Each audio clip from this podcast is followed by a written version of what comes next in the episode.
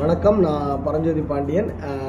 தமிழ்நாடு முழுவதும் real estate மூலமாக சுற்றி வந்து கொண்டிருக்கின்ற நபர். தற்பொழுது நான் வந்து உங்களுக்கு எடுக்க போகிற டாபிக் என்னென்னா பாகப்பிரிவினை. எல்லாருக்கும் தெரியும் பாகப்பிரிவினைனா என்னன்ட்டு. அதாவது சகோதர சகோதரர்களுக்கு இடையே இருக்கிற பாகத்தை பிரிச்சுக்கிறது தான் வந்து பாகப்பிரிவினை. பாகப்பிரிவினை மொத்தம் மூணாக சொல்கிறாங்க பத்திர ஆஃபீஸில் மூணாக சொல்கிறாங்க ஒன்று வந்து பார்த்தீங்கன்னா அஹ், குடும்பத்தினருக்குள்ளே இருக்கிற பாகப்பிரிவினை. ரெண்டு ரெண்டாவது வந்து குடும்பத்தில் இல்லாதவங்களோட பாகப்பிரிவினை. குடும்பத்தில் இருக்கிறவங்களோட பாகப்பிரிவினைக்கு விளக்கம் உங்களுக்கு தேவையில்லை. சகோதர சகோதரிகள் உடன்பிறப்புகள் எல்லாருக்கும் சேர்ந்து குடும்பத்தில்.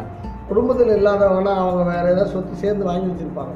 ஏதோ காரணத்துக்காக அவங்க பிரிப்பாங்க தொழில் முறையில் வாங்கி வச்சுருப்பாங்க. ஏதோ ஒரு காரணத்துக்காக பிரிப்பாங்க. அப்படி பிரித்தாங்கன்னா அவங்க குடும்பத்தினால பார்க்கணும்னா என்ன வித்தியாசம் ரெண்டுத்துக்குன்னா முத்திரை தாள் ஸ்டாம்ப் டியூட்டி தான் வித்தியாசம் ஃபீஸ் தான் வித்தியாசம். ஆஹ், குடும்பத்தின் எல்லாத்துக்கும் அதிகமாக இருக்கும். குடும்பத்தில் இன்னொன்று இருக்கிறவங்களுக்கு கம்மியாக இருக்கும். அதான் வித்தியாசம். மூணாவது ஒன்று இருக்கு வாய்மொழி பாகப்பிரிவினை அல்லது கூர்ச்சீட் அப்படின்னு அதாவது ரெசிடென்ஷியல் சிட்டி ப்ராப்பர்ட்டி எல்லாம் கிடையாது. கிராமத்தில் இருக்கிற வயக்காடுகளை மூத்தவன் அங்கே நின்றுக்கோ இளையவன் இங்கே நின்றுக்கோ இதை நீ பாடுபடு அப்படின்னு ஆல்ரெடி வாய் வழியாக பிரித்து வேலை பார்த்துக்கிட்டு இருப்பாங்க. அப்போ ஆல்ரெடி பிரித்து வாய் வழியாக பார்த்துக்கிட்டு இருக்கிறத பிரிச்சுட்டாங்க. பிரித்ததை ஒரு கூ கூர் போட்ட சீட்டு யார் ஒரு சீட்டில் எழுதிக்கிறது தான் வந்து கூர் சீட்டு. அது ஒரு பாகப்பிரிவினை. மொத்தம் மூணு பாகப்பிரிவினை. இந்த கூர் சீட்டில் ஒரு முக்கியமான பாயிண்ட் உங்களுக்கு நான் சொல்லணும். அதாவது ஊர் சீட்டையும் ஒரு இருபது ரூபா பேப்பரில் எழுதிக்கிறாங்க. மூத்தவன் இளையவன் க- நடு தம்பிங்க தங்கச்சி எல்லாம் வந்து இந்தந்த காட்டை இந்தந்த கழனியை இந்த இதில் எடுத்துக்கிறோம். அப்படின்னு அவங்கவுங்க A A schedule B schedule C ஷெட்யூல்னு போட்டு பிரிச்சுக்கிறாங்க. ஆனால் அன்னைக்கு தான் பிரித்த மாதிரி செஞ்சாங்கன்னா அது தவறு. அதாவது அன்னைக்கு தான் பிரித்தாங்கன்னா சொத்து அன்னைக்கு கை மாறுதுன்னு அர்த்தம். பிரியுதுன்னு அர்த்தம். சொத்து கை மாறினால் கொடுக்க வேண்டியது வந்து இப்போ ஸ்டாம்ப் டியூட்டி கட்டணும். ஆனால் வாய்மொழி பாகப்பிரிவினையில் ஏற்கனவே சொத்து அவங்கவுங்க கைக்கு போயிருச்சு. வாய் வழியாக பிரிச்சுக்கிட்டாங்க. அதை ஒரு ரெக்கார்ட் பண்ணுற நோக்கத்துக்காக எழுதுறாங்க அப்படின்னு தெளிவாக எழுதணும். நிறைய பேர் கூர்ச்சீட்டில் இந்த தவறை விட்டுறாங்க. இன்றைக்கி பிரிச்சுக்கிட்டோம் அப்படின்றாங்க. கூர்ச்சீட்டுனா ஏற்கனவே பிரிச்சுக்கிட்டதை இன்றைக்கி நாங்கள் எழுதிக்கிறோம் அப்படின்னு சொல்லணும். இன்றைக்கி பிரிக்கிறோன்னு சொல்லக்கூடாது. இது நான் உங்களுக்கு நிச்சயமாக நீங்கள் எடுத்துக்கொள்ள வேண்டிய பாயிண்ட்டு ஆக மொத்தம் மூணு பாகப்பிரிவினை குடும்பத்தினருக்குள் குடும்பத்தினர் அல்லாதவர் வாய்மொழி கூர்ச்சிட்டு பாகப்பிரிவினை நடக்கிறப்போ என்னெல்லாம் இது செய்யணும் எப்படி இருக்கணும் அப்படின்றது தான் பாகப்பிரிவினையை பற்றின ஒரு புரிதல் உங்களுக்கு வேணும். இப்போ ஒரு சொத்து இருக்குது சொத்தில் வந்து ஒரு சின்ன சொத்தாக இருக்கும். அதாவது அதில் வந்து எட்டு பேர் இருக்கீங்க. ஐநூறு சதுரடி தான் இருக்குது அப்படின்னா அதை யாரும் ஒன்றும் ஒருத்தர் கூட ஒருத்தர் தான் அதில் ஆள முடியும். மீதி ஏழு பேர் நிச்சயமாக அதில் ஆள முடியாது புழங்க முடியாது.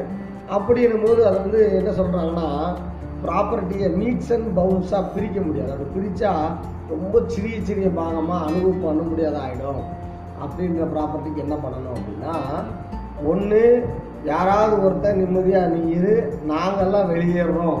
அப்படின்ட்டு விடுதலை பத்திரம் தான் எழுதி தரணும். அங்கே பாகபத்திரம் போட தரணும் ஒரே ஒரு சொத்தாக இருந்தால் இல்லை எல்லாம் சில வீட்டிலலாம் அடம் இருக்கும். அவனுக்கு மட்டும் வீடா? பிரி இருக்கிறத பிரி. சதுரடியாக பிரி அப்படின்னு சொல்லி பிரிப்பாங்க.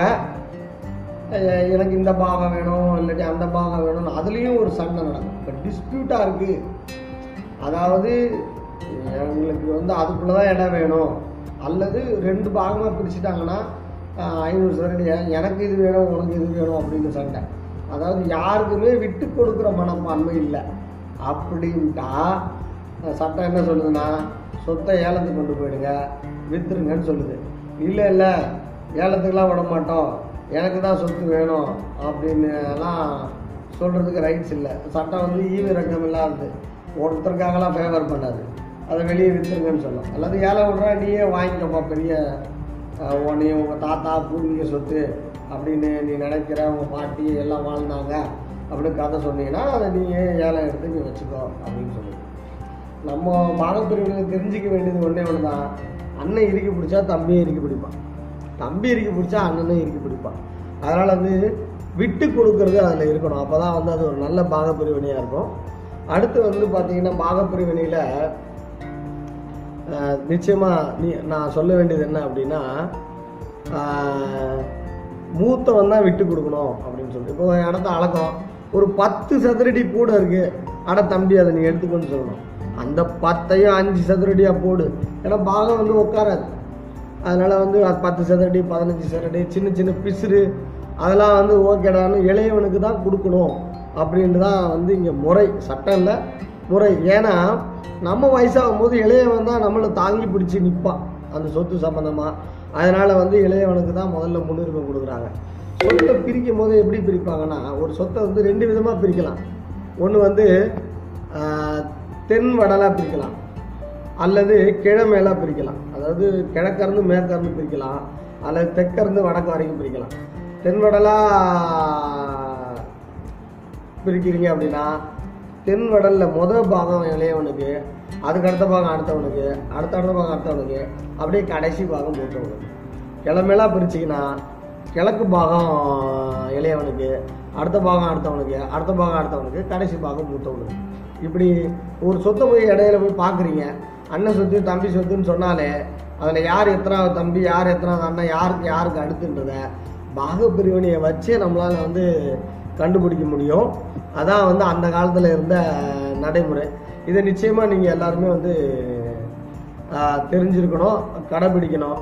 பாகப்பிரிவினைன்னு வந்துட்டதுக்கு அப்புறம் வந்து அண்ணன் தம்பி தங்கச்சி எல்லார் கையிலையும் வந்து நீங்கள் அவங்களுக்கான சரியான பாகத்தை கொடுக்கணும்னு நினைக்கணுமே தவிர யாரையும் வந்து குறைச்சி கொடுக்கணும்னு நினச்சிங்கன்னா நிச்சயமாக அந்த பாகப்பிரிவினை பீஸ்ஃபுல்லாக முடியாது. பாகப்பிரிவினையில் நிறைய செலவு ஏன் ஆகுது அப்படின்னா சில சொத்துக்களை வந்து கூர்சீட்டு பிரித்து பிரிச்சுக்கலாம். அது வந்து இணக்கமாக இருந்தீங்கன்னா அப்புறம் வந்து சண்டைன்னு வந்துருச்சுன்னா நீதிமன்றம் போனீங்கன்னா அதிக செலவாகும். நீதிமன்றம் போகவே போகாதீங்க. நீதிமன்றம் போகிறதுக்கு பதிலாக பெரிய மனுஷங்களை வச்சு பேசி பாருங்கள் பெரிய மனுஷங்கிட்டையும் போகாதீங்க. ஏன்னா நீதிமன்றம் போகிறவனால மாதிரி இருந்தால் பெரிய மனுஷன்ட்ட போங்க. மற்றபடி நீங்கள் உங்கள் குடும்பத்துக்குள்ளேயே பேசி அதை ஒரு இணக்கமான சூழலுக்கு கொண்டு வாங்க.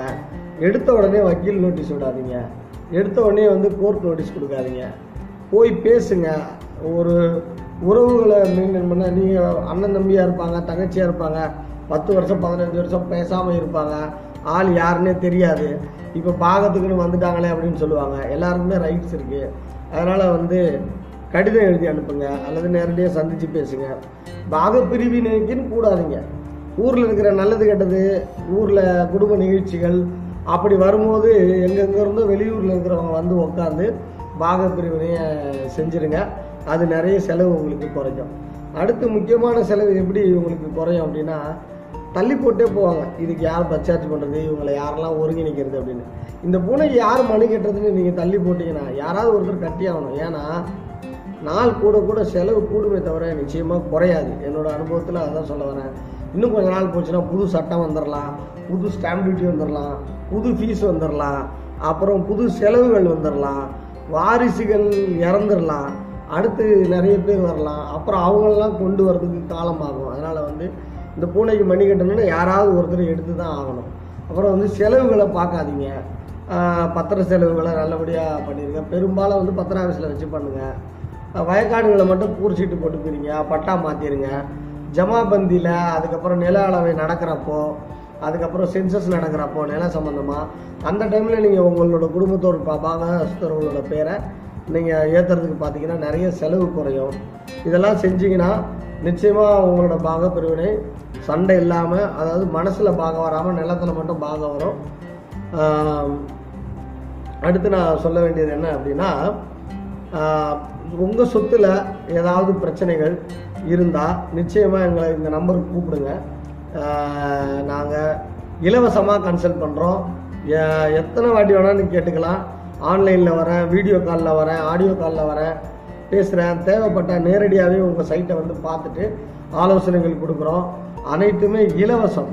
எந்த வித ஃபீஸும் எந்த வித சார்ஜும் இல்லை. அதனால் தாராளமாக நீங்கள் ஃபோன் பண்ணலாம்.